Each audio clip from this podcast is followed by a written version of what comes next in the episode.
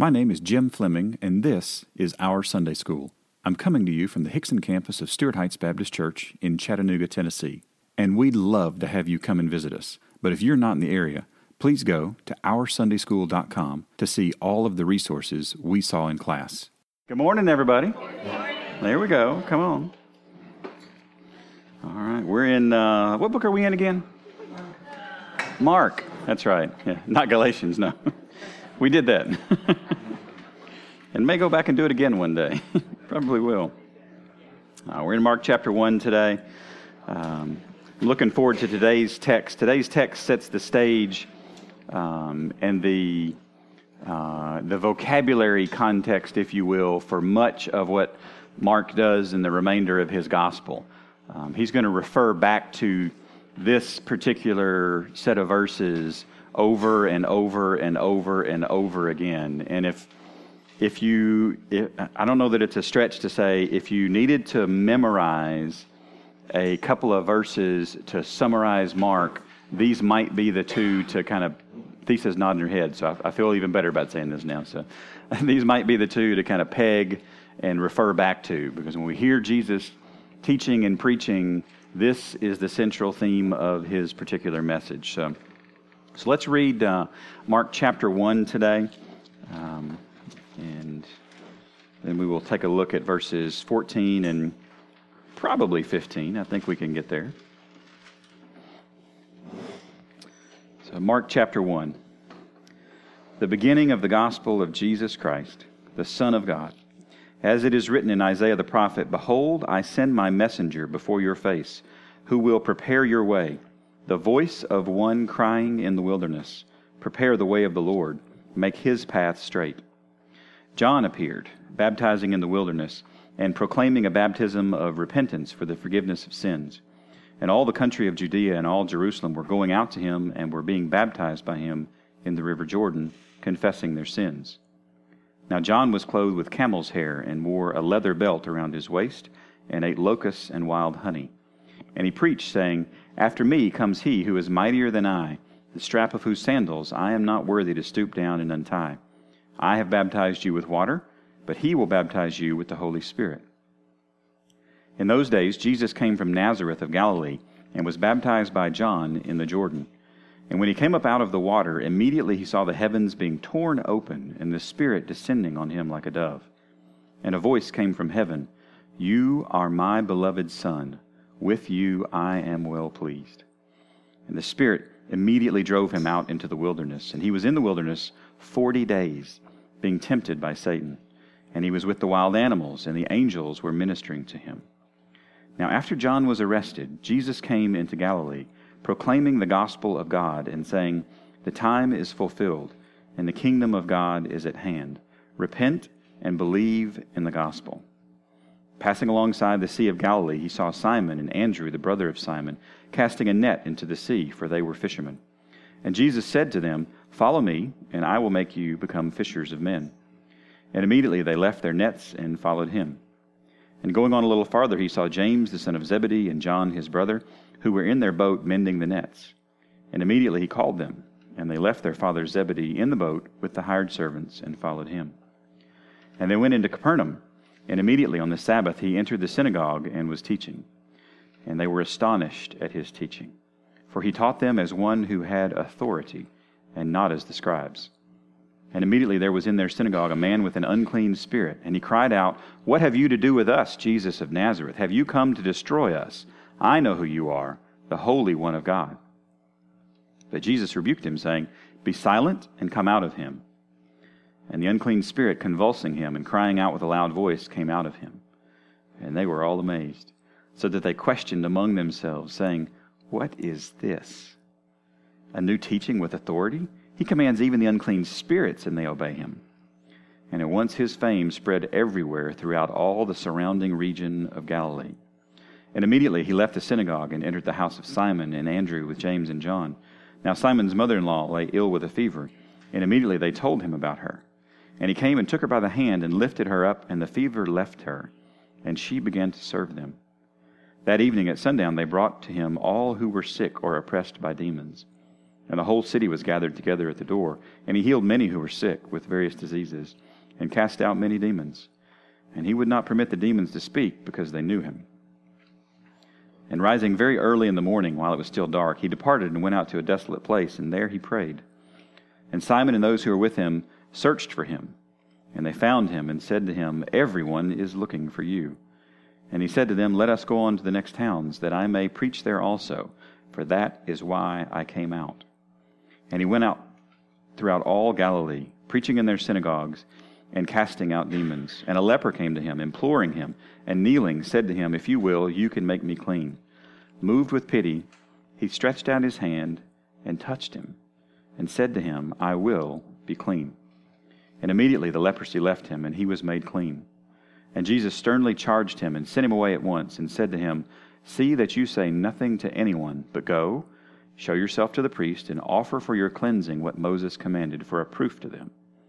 But he went out and began to talk freely about it and to spread the news so that Jesus could no longer openly enter a town, but was out in desolate places, and people were coming to him from every quarter. So in today's text, verses 14 and 15, uh, we see Mark do what Mark does very, very often in Mark, in the first couple of words in verse 14. Now, after what? Like it's open book. John was arrested. There you go. Great. I know it's early, but these are easy questions. they will get harder today. Uh, so after John was arrested, so did everybody know that John was arrested? And which? So let me let me back up. So which John are we talking about? John the Baptist, right? We've we've actually already addressed him earlier in prior lessons. So we're talking about John the Baptist, and John was in fact arrested. So what was John arrested for? Is this recorded in the Scripture anywhere? Yes. Where? Is it? Where is it recorded in the scripture? See, Mark has this really interesting habit of referring to things and not explaining them. He just assumes you kind of know where things were. Or he's just taking a character off of the, the, the narrative so you're not expecting him to show up. Right? Because if John's in prison, where's he not? He's not in the wilderness preaching and baptizing and eating locusts and wearing camel's hair and all sorts of odd things, right? So, so where is that in the New Testament? Where is the story of John's arrest in the New Testament?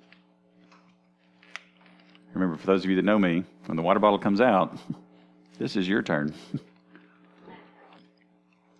Matthew, where in Matthew? Matthew 4:12. Excellent. Can you read Matthew 4:12 for us?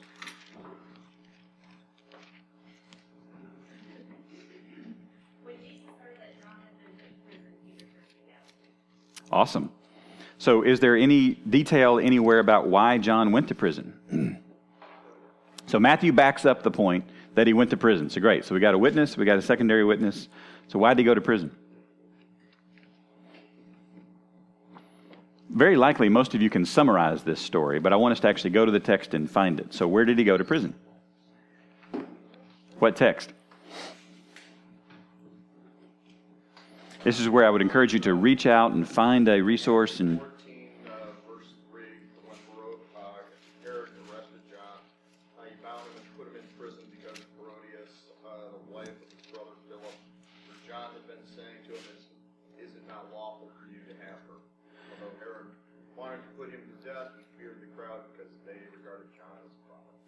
Yeah, so, so why did John go to prison? Yeah, he was he was public about a public sin to a public figure. Right? Now, um, who did John say this to? The text actually tells us. Look there, Matthew 14, verse 4. John had been saying to, to him, directly to him, right? He took it to him. He brought him face to face with this is not right what you are doing. And sometimes when we tell powerful men that what they are doing is not right, powerful men will do powerful things and will, like, he, he, he put him in prison, right? Now, does anybody know what happened after this? What happened after this? He's beheaded. Yeah. Yeah. Uh, Was that what you're going to say, Daniel?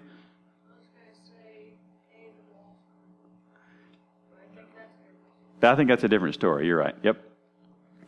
Um, yeah, good, good. Make an effort. That's right.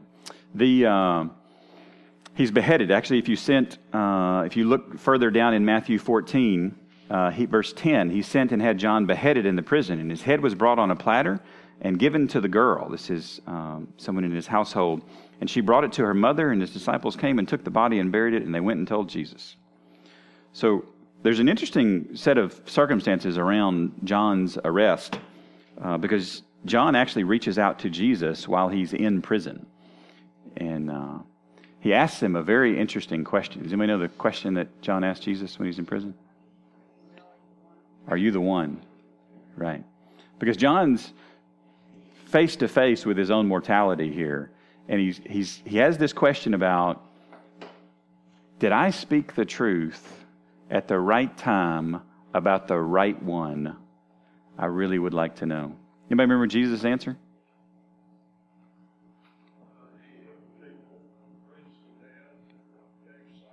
That's right. Jesus says, I'm the one that is fulfilling all this prophecy. He actually doesn't directly answer him. He just says, I'm doing what everybody prophesied about. As far as we can tell, that was enough for John. He goes on and he dies for what I would say is the cause of Christ. So that's our backstory. That's where John went. And John really doesn't kind of come back into the narrative of the story once he gets taken off and arrested. And some of you are probably thinking right now, wait, wait, wait, this can't be the right story because John the Baptist, Jesus says, there's none greater born of woman than John the Baptist. And that's how he goes out? He goes out getting beheaded because he told the truth? Yeah. like, read the rest of the book. It doesn't always turn out really, really well for believers. So when something paltry doesn't go our way, and we get really angry and frustrated at God, may John be an example that his ways are higher than our ways. God doesn't promise us a peaceful, pleasant death. But he does promise us his presence, which is far, far better. It's far, far better. So let's go back to Mark chapter 1, looking at verse 14. Now, after John was arrested, so John sets Jesus up, Jesus comes onto the scene, the Father takes John out of the picture. And if you're telling a story, if you're a person directing a movie, you don't want people to get confused with who is actually the star. So I want you to consider for just a split second that the Father may have taken John off the scene to further exalt the Son. Like, that is a humbling position to be in. And far be it from us to question the sovereign, almighty King of the universe with the way in which he moves around his subjects, because that is his to determine. So now, after John was arrested, there's a lot in these little phrases, and we miss sometimes when we skip them quickly. Jesus came into Galilee. All right, so where's Galilee? You got your maps in the back of your Bibles? Jesus came into Galilee. So Galilee is this section up here toward the upper left. So he, he got baptized in the Jordan. He goes back over to Galilee. And he goes to Galilee proclaiming. Now, this is an interesting word. So if you got your, if you got your uh, little New Testament, or if you look copy of, of Mark, uh, look back at verses 4 and verse 7.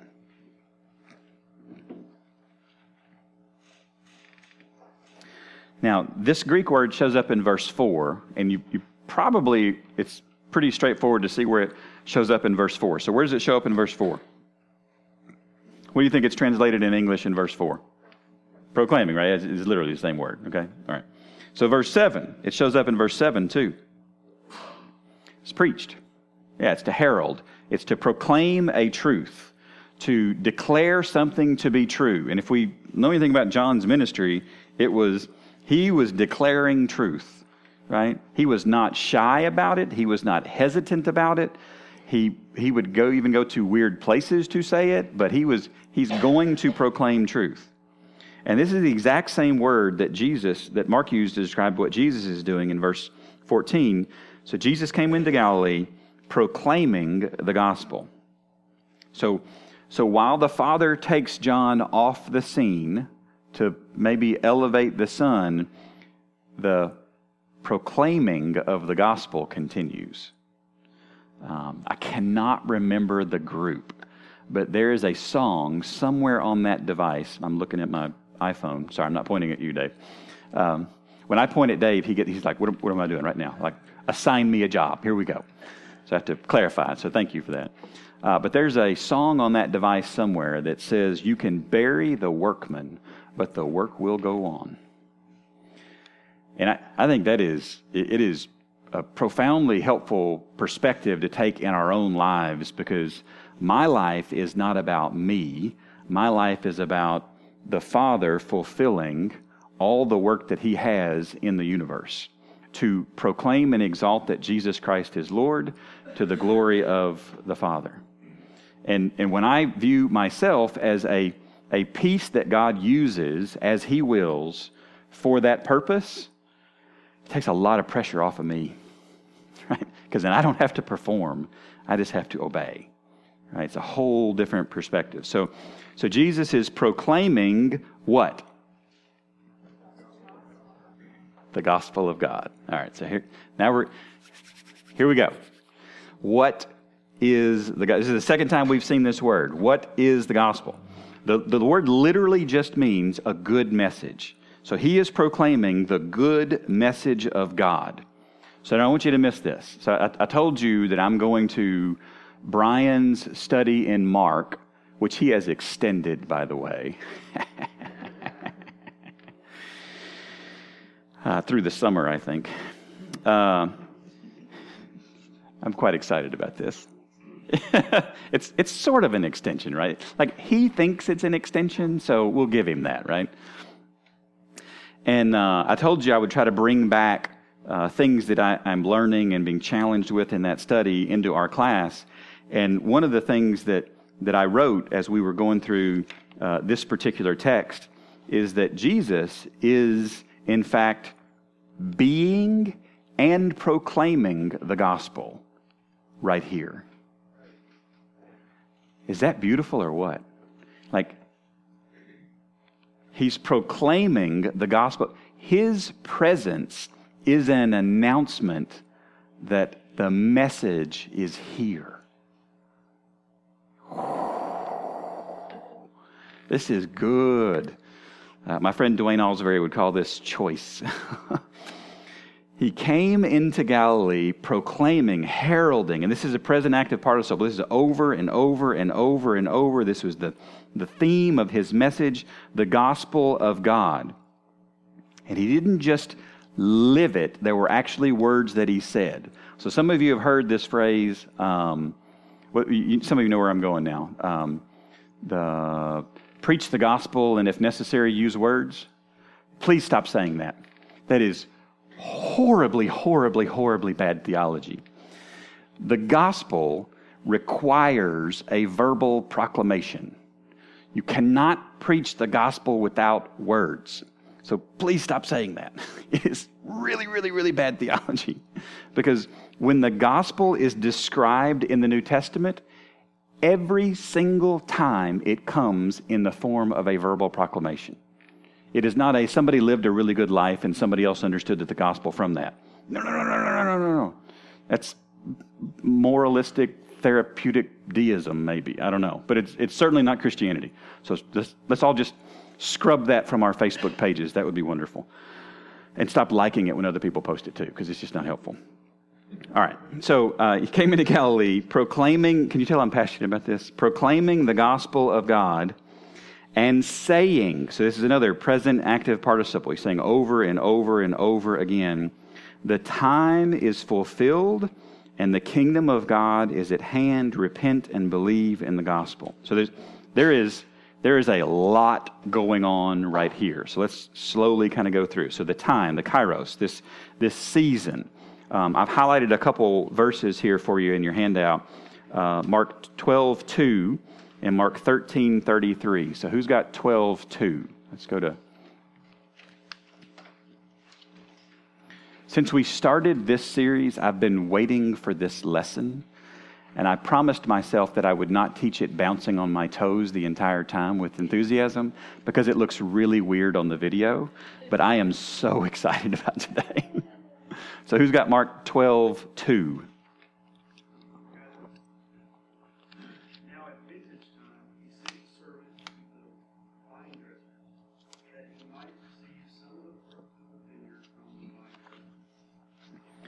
So we've got this idea that there is a time that is appropriate for what? For harvest, right? This is another time Mark uses this term. Pay attention to the words that the authors use because they're not using them on accident, because the Holy Spirit is guiding the specific choice of words here. So Mark 13, 33. How's it used in Mark 13, 33? Who's got that?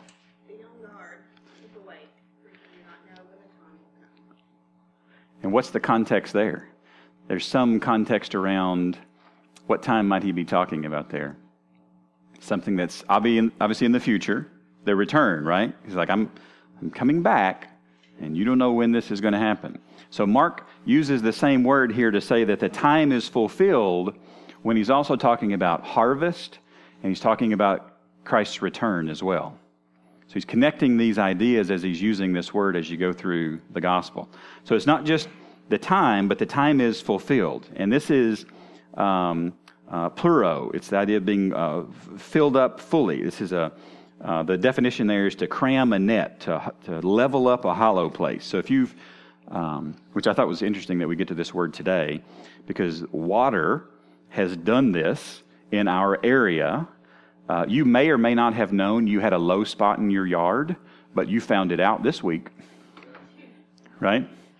You're like, oh, I thought that was flatter than it actually is, but water is pooling there. It must must be like a, a dip, right? That's that's what's going on. This is what this word is. It's filling something up, and this is a perfect indicative passive. So uh, perfect is completed action with the results continuing. So I don't want us to, to miss this. So this is completed action in the past with the results continuing.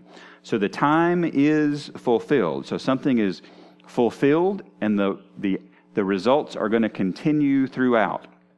So this, this season, this time is fulfilled and the kingdom of God is at hand. Oh, I wanted to show you the fulfill. Look, let's look at uh, Mark 14 49. I almost got ahead of myself here. This is an important one. Mark 14 49.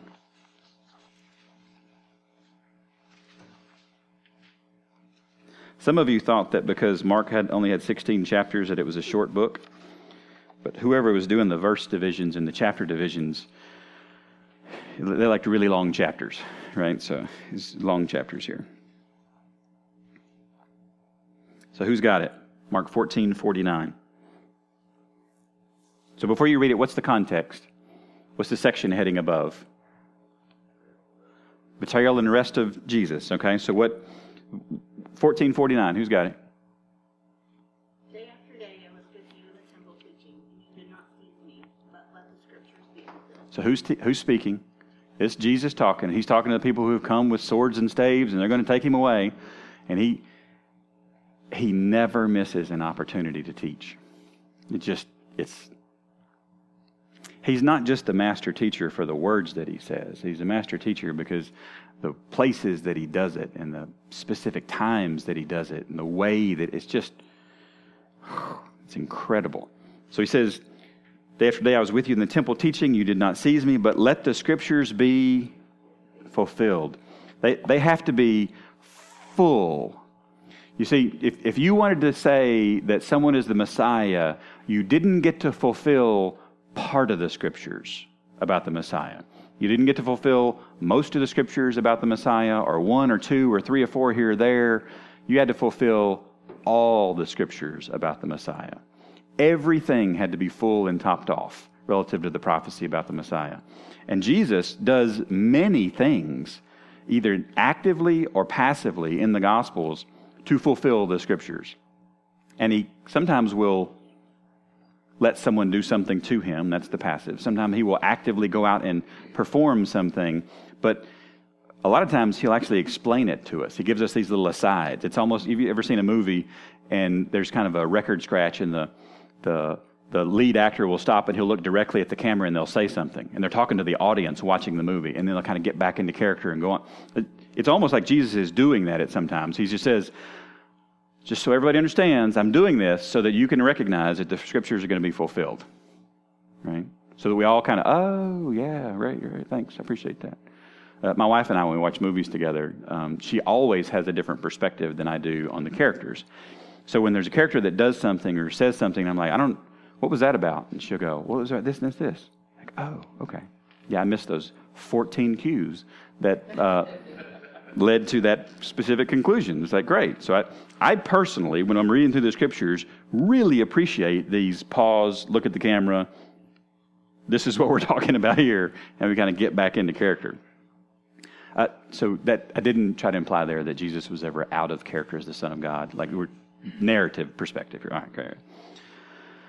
There's this constant filtering and assessment process when I teach, and it's aggravating sometimes. All right, so verse 15 and saying, The time is fulfilled and the kingdom of God is at hand. So, somebody talk to me about a kingdom. What is a kingdom? Yeah, just in general. What's a kingdom? Are there any kingdoms on the earth today?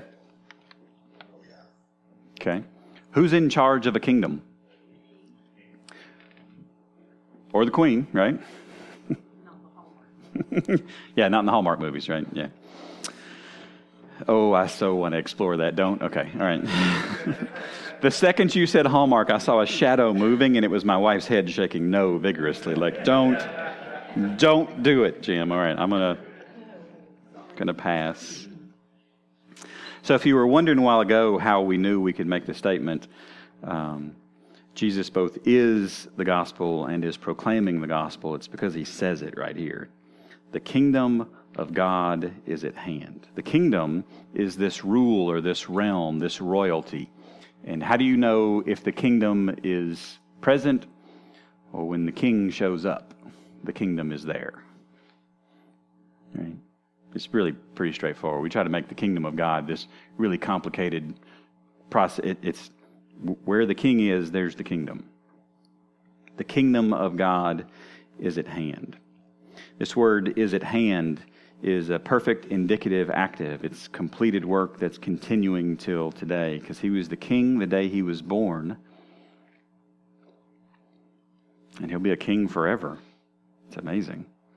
And it's active. It, it was not a, this is not a passive act that somebody did to Jesus. So I want you to, I want to, we're going to dig into the passives and the actives here for just a second. And there's a beautiful, beautiful truth um, I actually saw this one this morning, and Jules and I talked about it. So look at the the time is fulfilled. You see the perfect indicative passive. Right? So the passive means something acted on the fulfilling. So Jesus acts in time to fulfill all of the Old Testament scriptures, right? He is using time and his actions to fulfill and you skip down, and the kingdom of God is at hand. He is actively present. So um, I want to, this is good. Don't miss this, Josh. God is sovereign. Would you agree? We good on that one? Everybody good? God is sovereign. This is yes, this is no. This God is sovereign. Good. Sovereign is another term for a king. It is one who rules and reigns. Sovereign is the idea that that you are in charge and that you can do what you will. And He works through time to fulfill.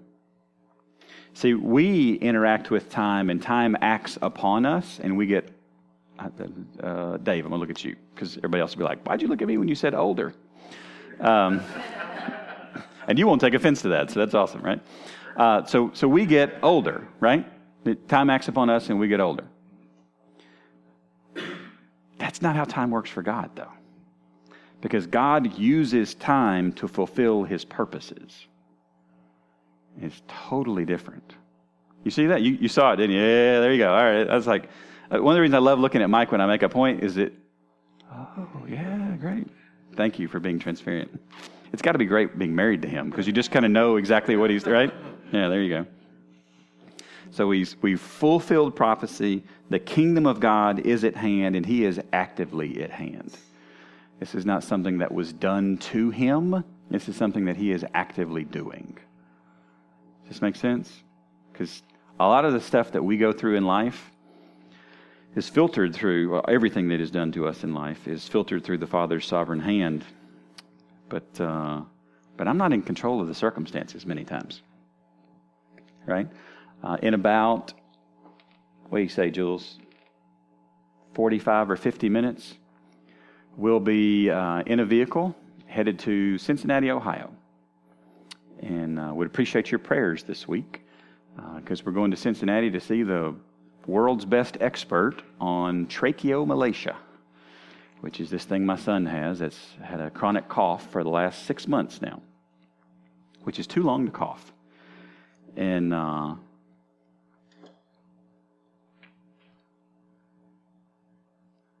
and we're looking for answers or something that we can do to help him. Um, but we also acknowledge that this is all been filtered through God's sovereign hand. And that this is the path that He has for Caleb right now. And it's taken me about five and a half months to be able to say that out loud. And I don't know that I fully believe it yet. But we're just going to keep speaking truth and trust in the Lord because He is good. And He is not a passive God. He uses time for His purposes. Is that not beauty? And He actively works. One of the things that you'll love about Jesus in the Gospel of Mark is that Jesus is not a lazy God. Jesus is not waiting on somebody to come and to bring him an offering before he acts.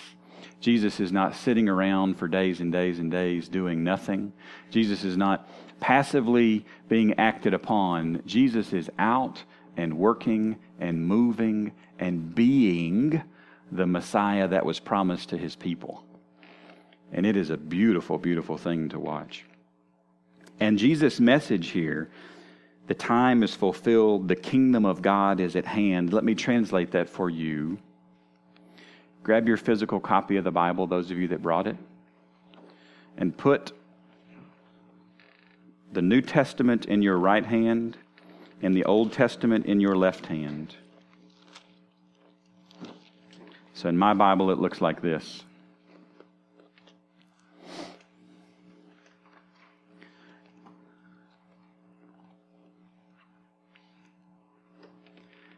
That blank page in between is about 400 years. And what Jesus is saying is that that time is up. The Messiah is here. And everything is about to change. And this is a beautiful message. This is spectacular. Sometimes when we turn a page in the scripture, a year or two or a hundred or four hundred go by. And for us, it just looks like another page is turned. But this was generation after generation after generation after generation after generation, not of God's abandonment, but of his faithfulness. Because he was working on getting everything ready for the Messiah to show up and it is a beautiful arrival. And the words that the Messiah says when the Messiah shows up are repent and believe in the gospel. And we just talked about who the gospel was. The gospel is Jesus Christ, this good news of the message of God through the person and work of Jesus Christ. He says, repent, which is metanoeo, This is a present imperative active. This is a command. This is Mark's first command from Jesus' lips in his gospel are to repent. And if it sounds familiar, it's because it ought to be familiar, because it sounded like who? John, right? So not only is continuing to preach, but he's preaching the same message. He's pre- preaching a, a, a gospel of repentance and believe. And this is another present active imperative, is to have faith in. So turn from whatever it is you are following, follow me, and believe in me. And Darla, what does he immediately do in the next verse? He starts calling people to follow him.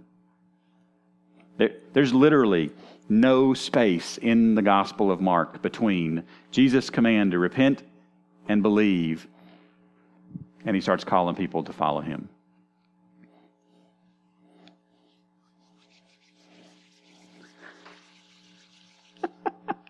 so when we see later on in the Gospel of Mark Jesus preaching and the message isn't fully defined, this is his message. When we see him preaching and, and the message and the words are given, absolutely, those are the words that are given. But this is what he's preaching over and over and over and over. And I have come to believe that these words are not just for pagans. These words are for believers as well. Because repentance and faith in the gospel is not a one time event. This is an ongoing process in the life of a believer. Now, don't hear what I'm not saying. Conversion is a one time event. You are converted from death to life once and only once. But repentance of sin and turning toward Jesus and believing in the gospel and allowing that to change our lives ought to be an everyday thing for a believer. So, my message to you this morning is Jesus' message repent of whatever it is you're chasing after other than Jesus Christ and believe in this gospel because he is worthy. The king has arrived, the kingdom is at hand, and nothing will ever be the same. I love these two verses. Some of you have been annoyed that I've been doing this most of the lesson because I, I just. He's here. Oh, this is a good message. Oh, this is a beautiful message. So, uh, next week, Miss Darla, you want to start at verse 16? That sound good? Oh, it's up to you. You, you get to pick. 16 sound good? All right. We'll put in your blank 16 at the bottom of uh, your. Did you notice that you, you did not have a staple this week? Some of you thought you were going to get ripped off. You didn't get ripped off. We got. I could talk three more hours about this, but but we have to get to Cincinnati. So, um, given that, I would appreciate your prayers. Uh, you should have a weekly update on your table sheet with a blue streak across the top. So, if you will take a couple of minutes, and if you're sitting at a table with just you and one other person, you're not allowed to do that during prayer time. So, Matt and Jen, we'll have you guys like maybe move over here. That'd be awesome. Fantastic. Uh, pray through this list. If my mention of Caleb's illness surprised any of you this morning, uh, shame on us uh, for not paying attention because it's been on here for quite, quite, quite some time. Um, so, this is how we know and engage and participate and care for and love each other every week. So, don't skip past this. Don't blow past this. This is important. This is how we actually do many of the one another's. So, uh, keep us in prayer this week. But after you have prayed as your table, you are dismissed to go and see 2,000 years later the ramifications of the king showing up and the kingdom being here. I am excited. So, thanks for coming to Sunday school today, guys. Thanks for listening. And don't forget to subscribe to this podcast and to our weekly email. You can do both at oursundayschool.com.